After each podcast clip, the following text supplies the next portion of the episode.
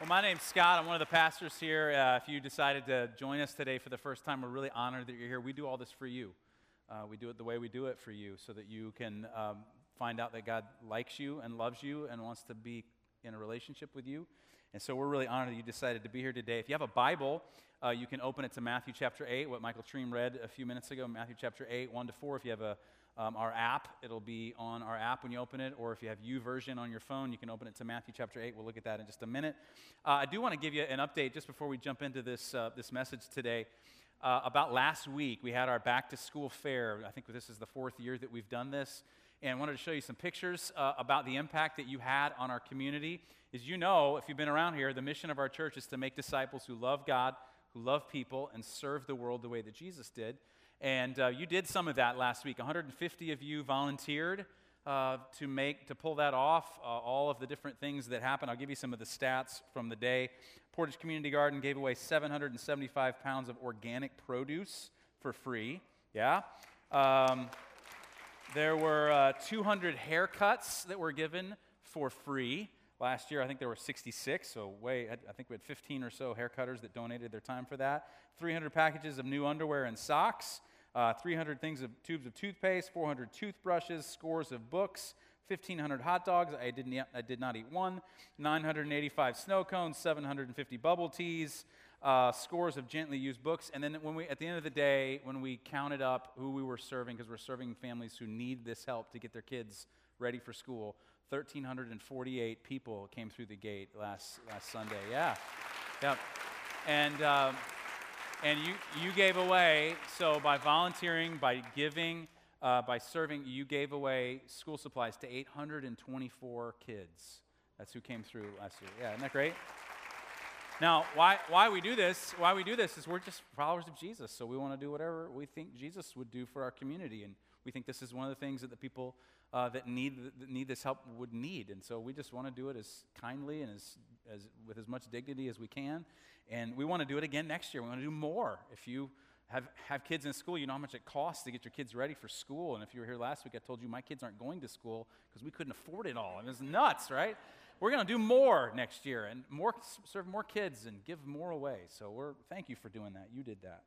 Well, we're, um, we're in a series. We're starting a new series as we work our way through the Gospel of Matthew all the way through this calendar year. If you were here uh, the last number of weeks, all the way through the summer, we looked at Matthew 5 through 7, which, which is called the Sermon on the Mount, where Jesus talks about how to live a blessed life. He opens up in Matthew 5 saying, Who can be blessed?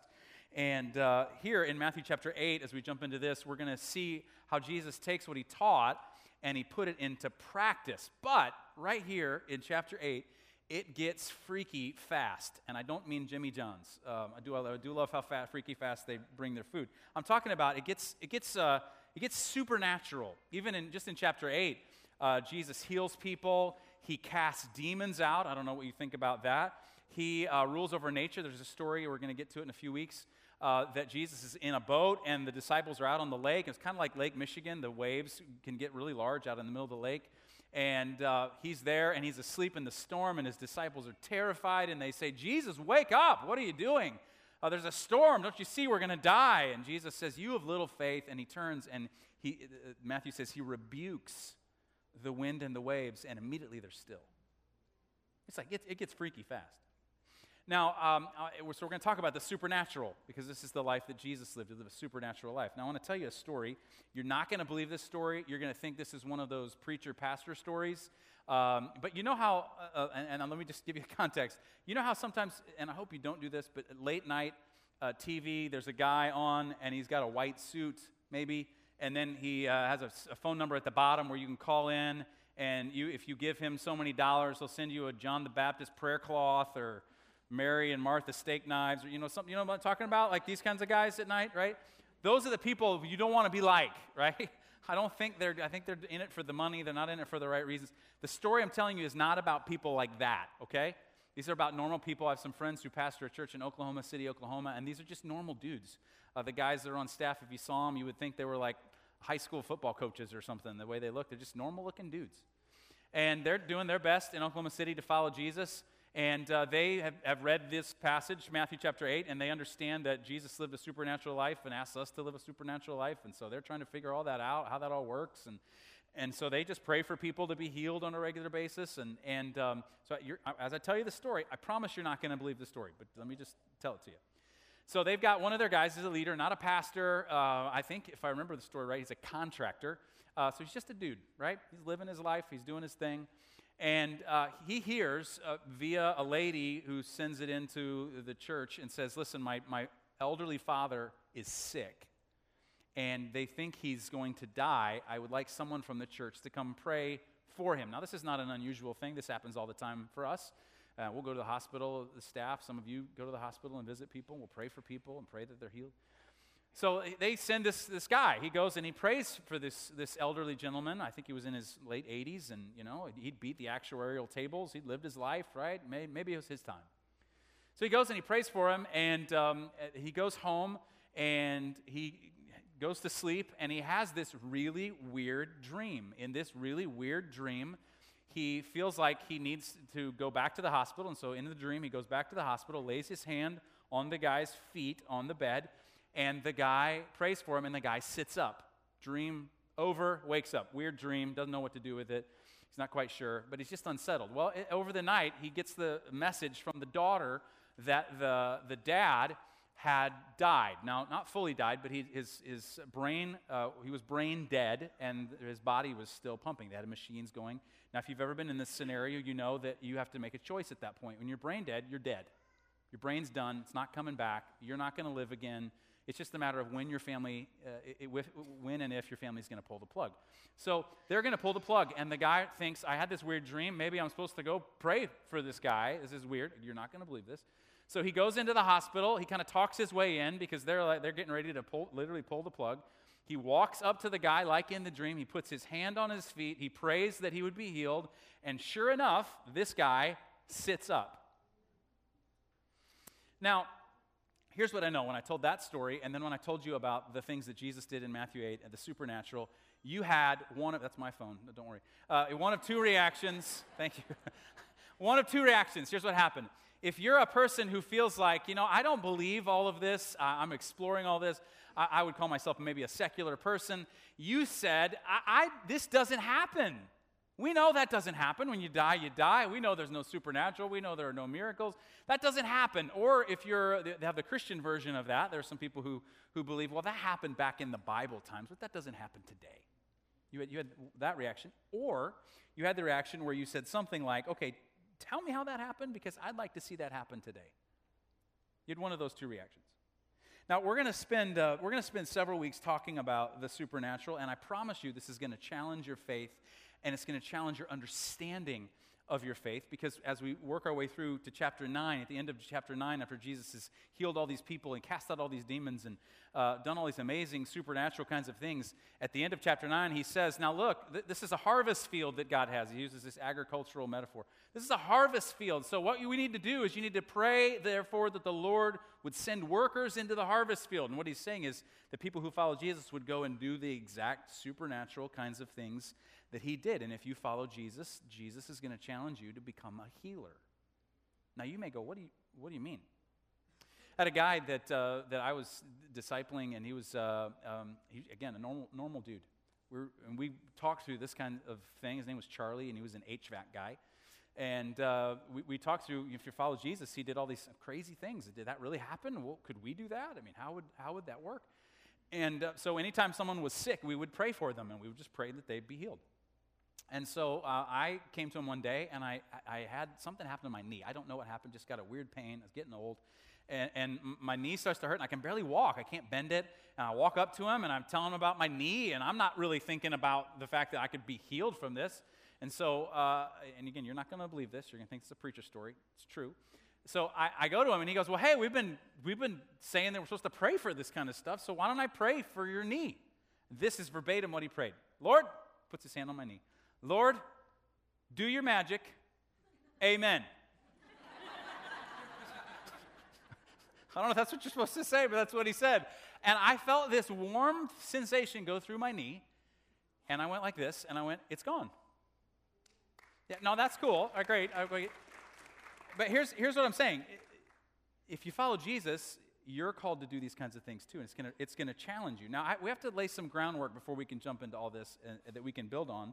Because what Jesus does right here in Matthew chapter 8 is so outside the bounds of what was normal and appropriate and fitting for his time. And in fact, it was so radical that I am sure that he turned some people's stomachs when he did it, and he probably lost some followers when he did what he did right here.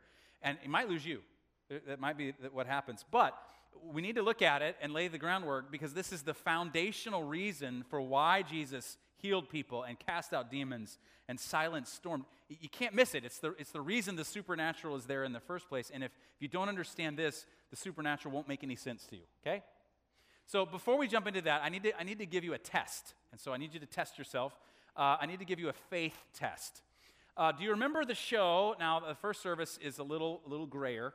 And so this is a little younger. So you maybe don't remember the show, but I remember it. And I'm not gray, I'm just bald. Uh, so, uh, but you remember the show Let's Make a Deal? Uh, they made a reprise of it not long ago. So if you're, you're younger, maybe you know this. But if you don't know what this show is, this TV show uh, was Let's Make a Deal. There was this game show, and you would go on it, and the host would come to you, and he would pick you out of the audience, and he would walk up and he'd say, Hey, let's make a deal. He said, I'll give you $500 cash right now, or you can have what's behind door number one, door number two, or door number three. Right? He'd do this whole little routine. And so you would have to make the choice. I either take the $500 cash or I pick door number one. And if you pick door number one, you don't know what's behind door number one. It might be a dream vacation to Hawaii, or it might be a set of used tires, right? You, just didn't know. And so if you picked the wrong door, you, were you walked away very disappointed. Now, it's the same thing with faith. If you pick the wrong door, you'll walk away very disappointed with faith and you go, oh, wasn't what I thought it was. So I need to give you a test to see which door you believe is faith. I got four, four doors, and you see which one you think faith is, okay? So here's the, here's the first door. I'm going to tell you these first three are the wrong door. This is not what faith is. And the, the last door is, is what Jesus sees faith as being. Door number one. Door number one is like this uh, it's the door that says, faith is what I believe. It's the set of ideas that I hold. If you've been around church stuff, it's uh, the doctrine that I espouse or the theology that I understand.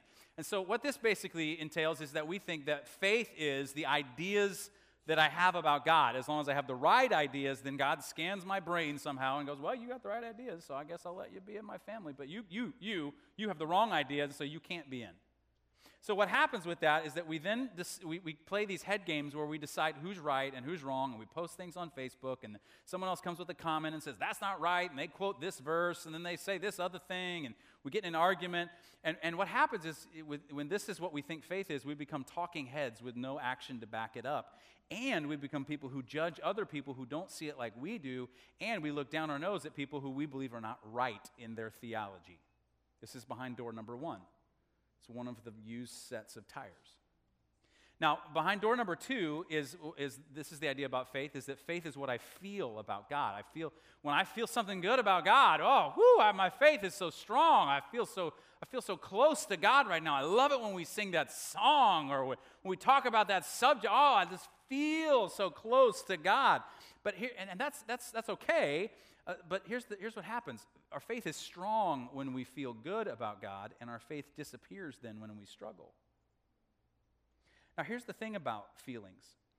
Uh, when, you, when you say that's what faith is, really your faith is then about how you feel. It's not about what God's like, it's about how you feel. Your, your feelings are like the wind, it cha- they change a lot. And feelings are a, a wonderful feedback mechanism, but they're a terrible rudder for driving your life or your faith. They're just terrible. And that's, what, that's what's behind door number two. That's, that's also a used set of tires. Now, one of the other ones that gets confused, and I'll say it because we're in a political season, is the idea that faith is my politics. So here's how some Christians see it. They say faith, uh, the faith is supposed to be expressed in me voting the person who shares my values into office, and then everything will be okay. And if I pick the right person, then God's going to like America and everything's going to be uh, right. Now, this can happen on either side. You can either be a donkey or an elephant. You can be red or blue, Democrat or Republican, and you can have this whole laundry list of things that you're looking for in a person. Now, you know, though, if your faith, you think faith is tied to politics when you give more money to politics than you give to God's work through his church. That's a sure sign that you think faith is your politics. But there's a joke. It's really not a funny joke, but it just kind of makes the point what do you get when you mix religion and politics? Politics. Because the, the desire for power always trumps uh, genuine faith. There's this lust for power that always wins out when you think that faith is your politics.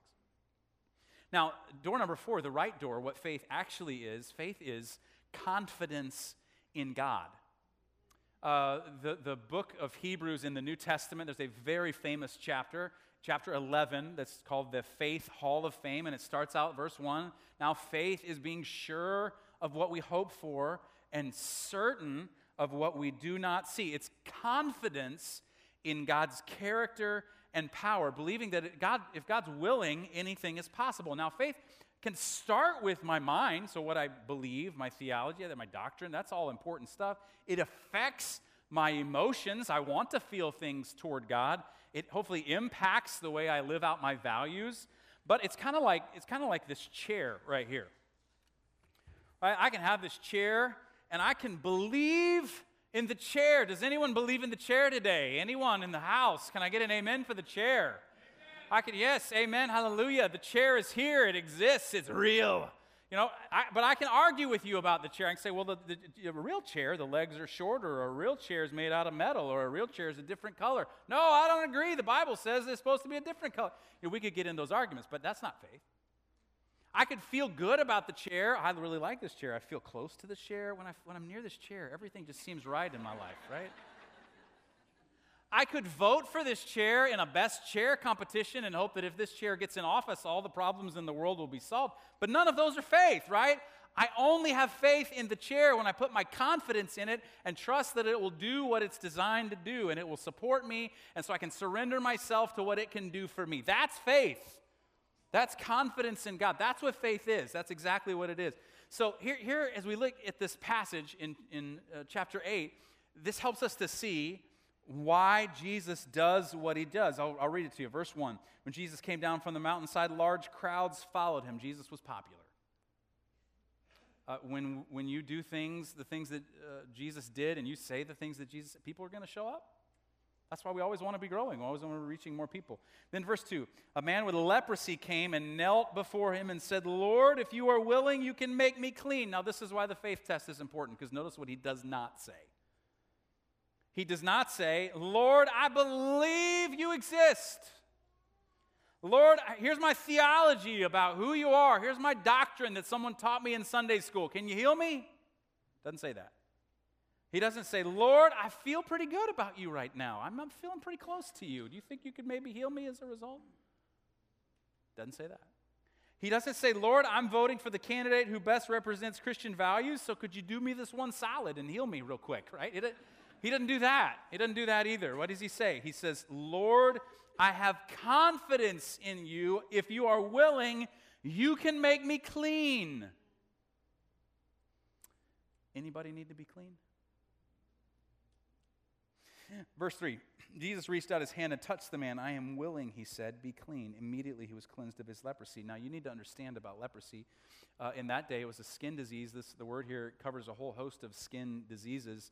And in that day, without medical doctors like we have them today, the priest functioned kind of as a medical officer for the town or the community.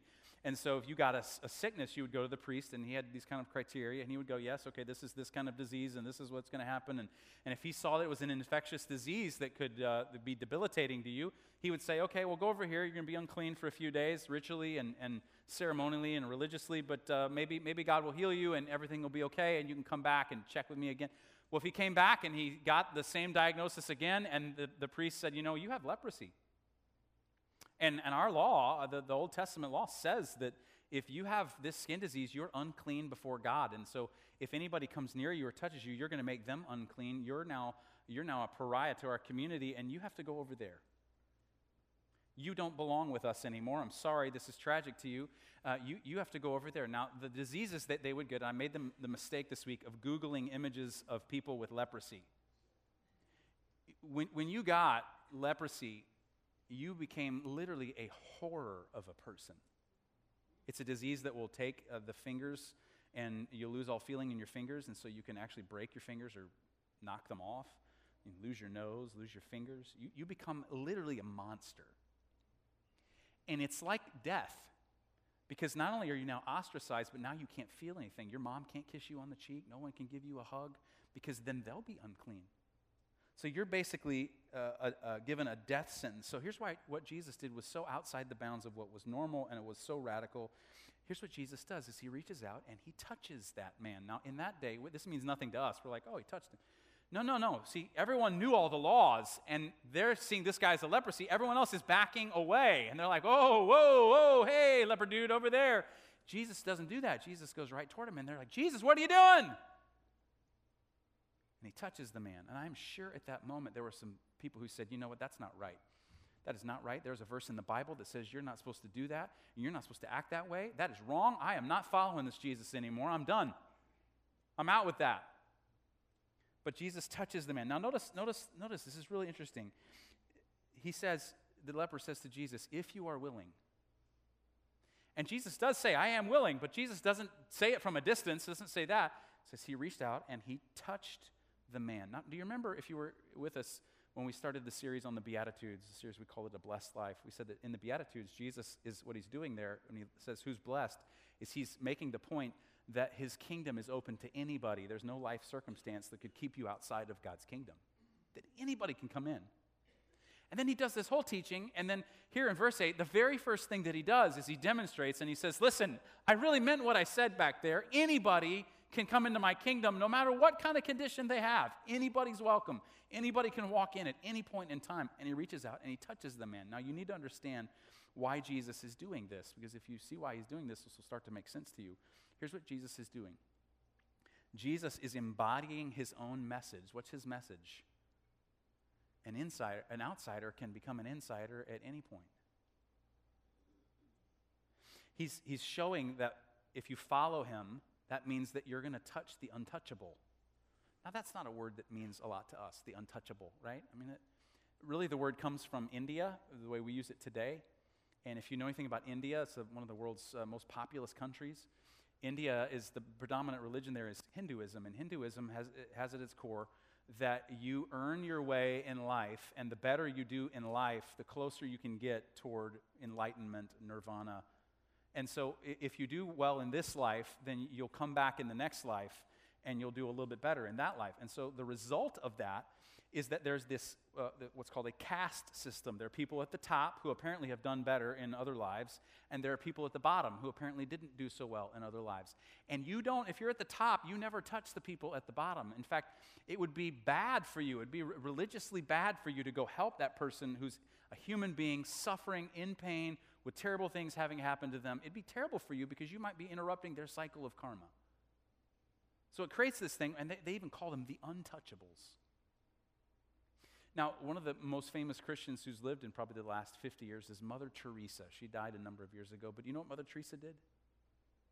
Mother Teresa moved to Calcutta, India, and she went and worked with the untouchables.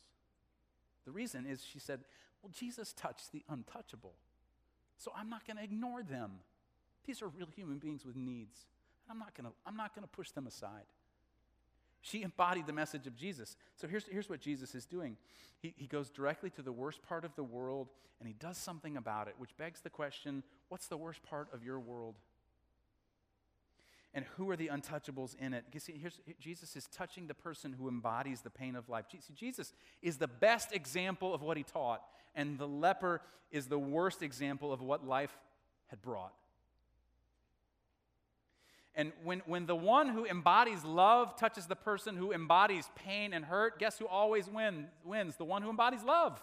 Always, every single time. That's always what happens. Now, see, this is true then and it's true now. Religious people are always worried about staying clean. Like, well, I can't, I mean, I can't help those people. I mean, I, I mean, that would cost me money.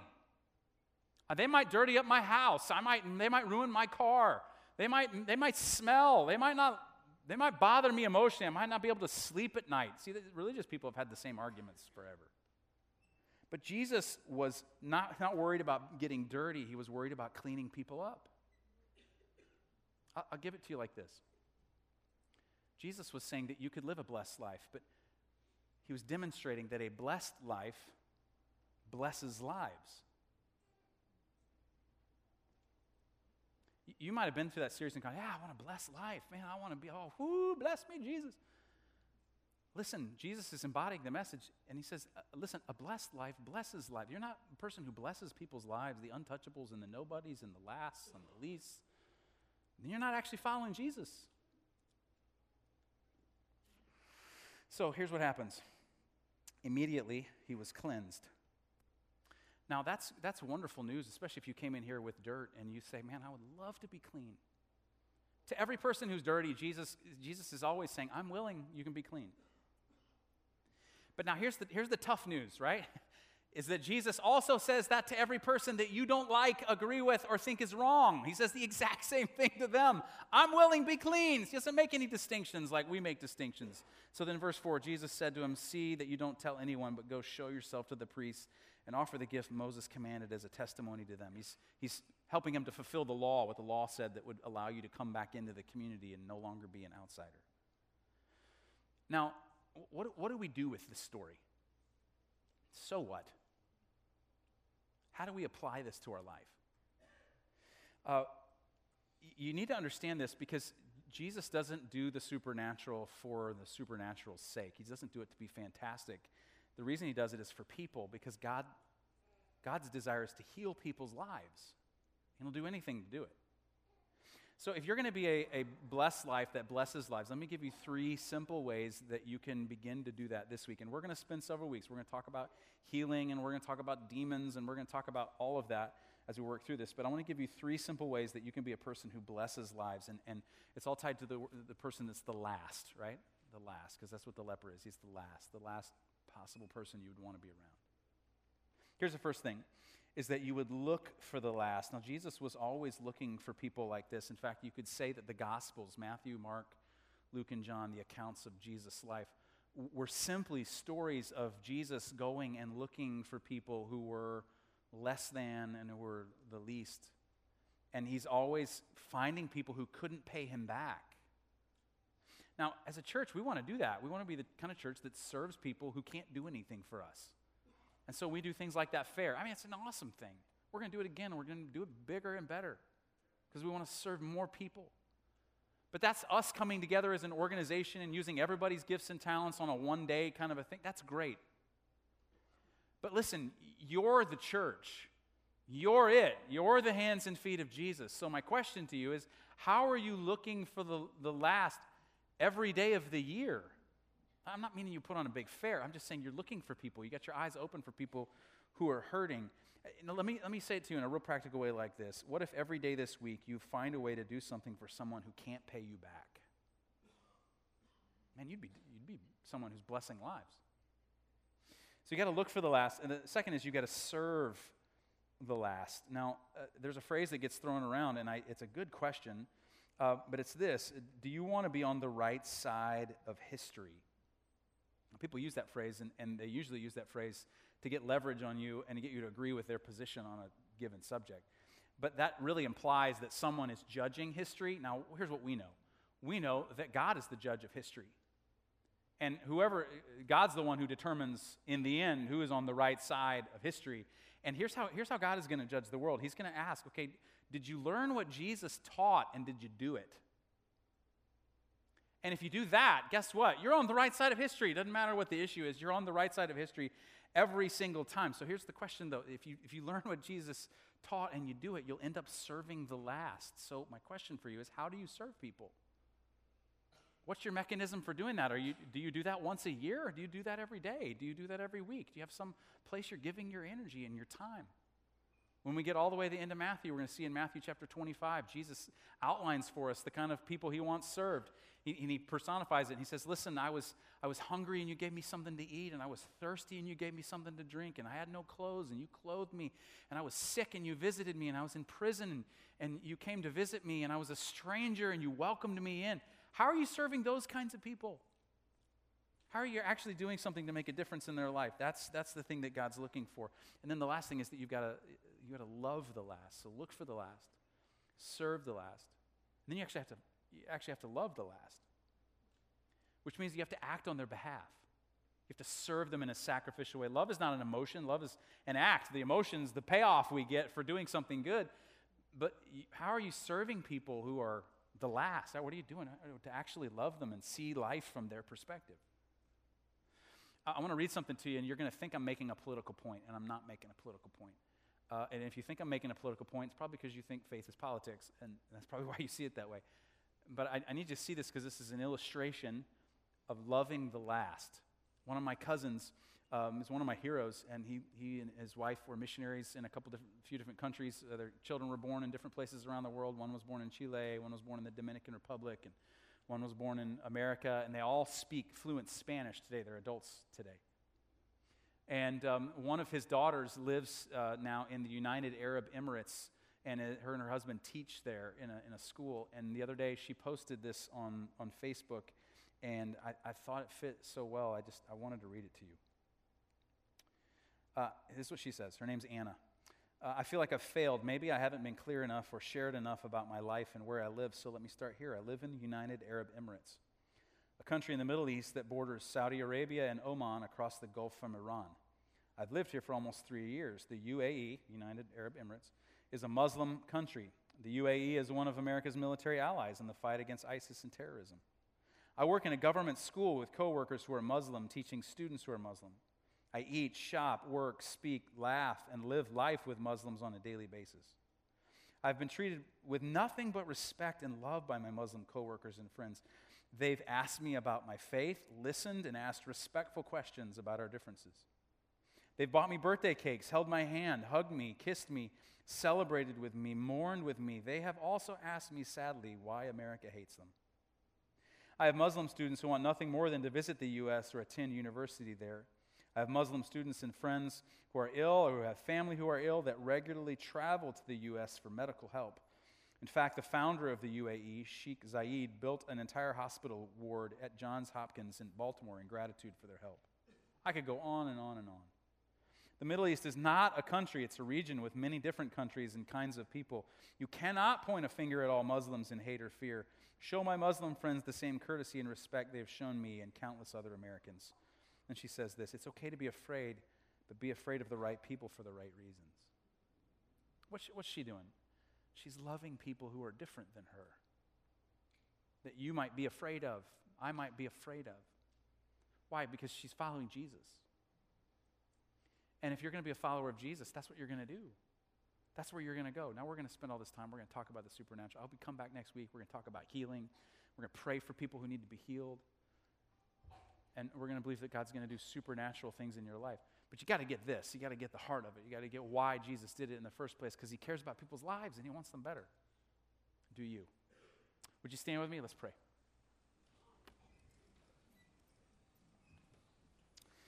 God, I pray for my friends today. I pray for us as a, a church family, as people who are trying to figure out how to follow you. And, and honestly, God, we hear about uh, this supernatural kind of idea, and it's, it's overwhelming. I know it's overwhelming to me. And uh, I don't really know what to do with it, and I'm not sure any of us do. You do. We simply want to follow you, and we want to live the kind of life that you lived with all of your power, not some of it. So we ask you to teach us God, more than that, I know your heart is not that we, uh, we figure out healing. I know your heart is for people, that people be healed in every possible way, in every dimension. And so, God, make us into people who see why you do what you do and give ourselves in full confidence to what you're doing. Uh, make us people who are like you. We ask this in your name. All God's people said. Amen. Hey, we always leave you with a blessing, and so you'll see people around you holding out their hands. It's their way of saying, I'd love to receive a blessing. If you're comfortable with that, great. If you're not, that's okay. Just receive this blessing. Uh, may you know that you're sent now to love God, to love people, and in His name serve the world that He loves so much. Hug somebody, tell them you love them. See you next week.